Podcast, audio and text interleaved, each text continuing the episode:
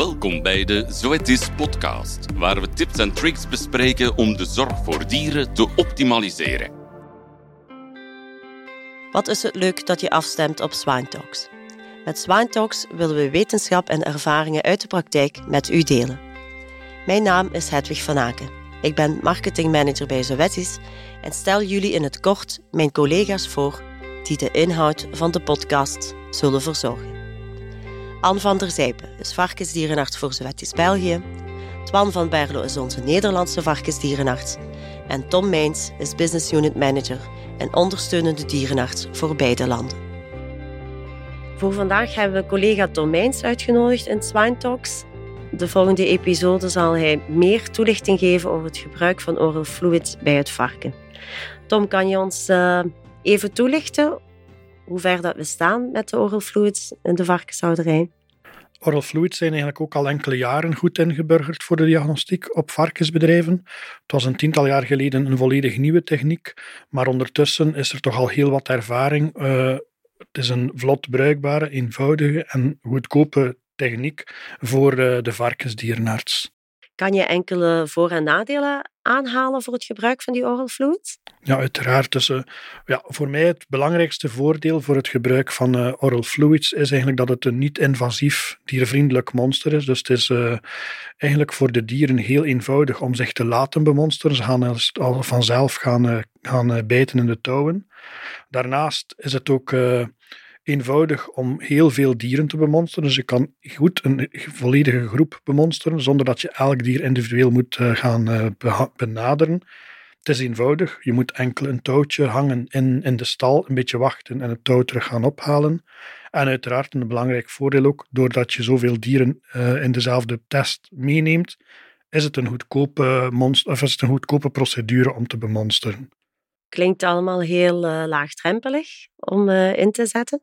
Toch denk ik dat er bij het inzetten van oral fluids ook enkele aandachtspunten zijn, waarmee we rekening moeten houden om een betrouwbare en juiste diagnose te gaan stellen. Kan je daar wat meer uh, over toelichten? Uiteraard, elk nadeel heeft zijn voordeel, of omgekeerd natuurlijk. Het is niet altijd betrouwbaar, dus je moet zeker zijn dat je weet waar je, waar je achter zoekt. Er is ook uh, een belangrijke kans op contaminatie, omdat je eigenlijk een monster neemt uit de omgeving van de stal. Dus het is niet altijd zo dat een dier die een bepaalde bacterie in zijn uh, speeksel heeft, ook wel echt drager is van, uh, van die bacterie. Een ander nadeel is dat jonge dieren niet altijd vlot geneigd zijn om in die touwtjes te gaan bijten. Dus je moet een beetje een zekere leeftijd van dieren hebben om ze te kunnen bemonsteren. Het is ook geen individueel monster, dus je moet echt wel gaan voor een groepsdiagnose. Maar dat is ook een voordeel, dus het hangt een beetje af van de vraag die je hebt. En het belangrijkste nadeel misschien is toch wel het feit dat je zowel vals positieve als vals negatieve resultaten kunt krijgen. Dus als je het staal of het monster niet goed bewaart, dan is het kans dat het, ja, dat het genetisch materiaal vervallen is en dat je dan een vals negatief uh, resultaat krijgt.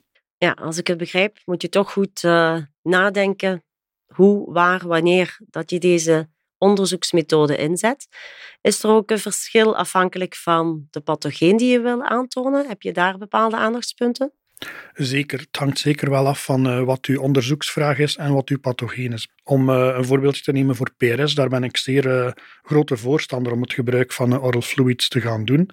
Het wordt heel snel positief, zowel voor antigen, dus als je een, een, een PCR gaat doen, of als je zelfs antistoffen wil aantonen op een groep als ze, als ze negatief zijn, dan is het een zeer goede tool om te onderscheiden tussen een negatieve of een positieve populatie. Anderzijds moet je bij PRS toch wel opletten voor verval van het uh, genetisch materiaal, omdat het een RNA-virus is die zeer snel uh, kapot gaat en dan ook niet meer terug te vinden is met de PCR-test. En als grote voordeel is het ook zo, ja, uiteraard, je kan heel veel dieren bemonsteren op een heel eenvoudige wijze. Je kan ook het infectiemoment gaan uh, bepalen met de PC, met, met de oral fluids voor uh, peers. Ja, het wordt in praktijk ook uh, vrij veel toegepast, begrijp ik dan. Uiteraard, ja. ja.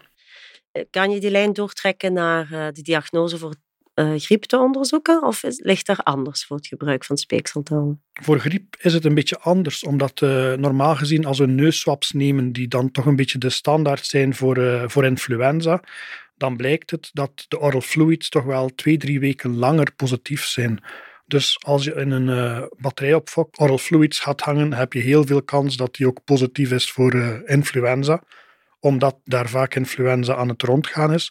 Maar het is niet altijd zeker dat er dan ook een uh, direct verband is met de kliniek. Dus het kan zijn dat je eigenlijk een kiem aantoont waar niet direct de, de klinische belang mee verbonden is. Doordat het virus eigenlijk zo lang aanwezig blijft in het speeksel, vindt men het relatief makkelijk terug voor griep.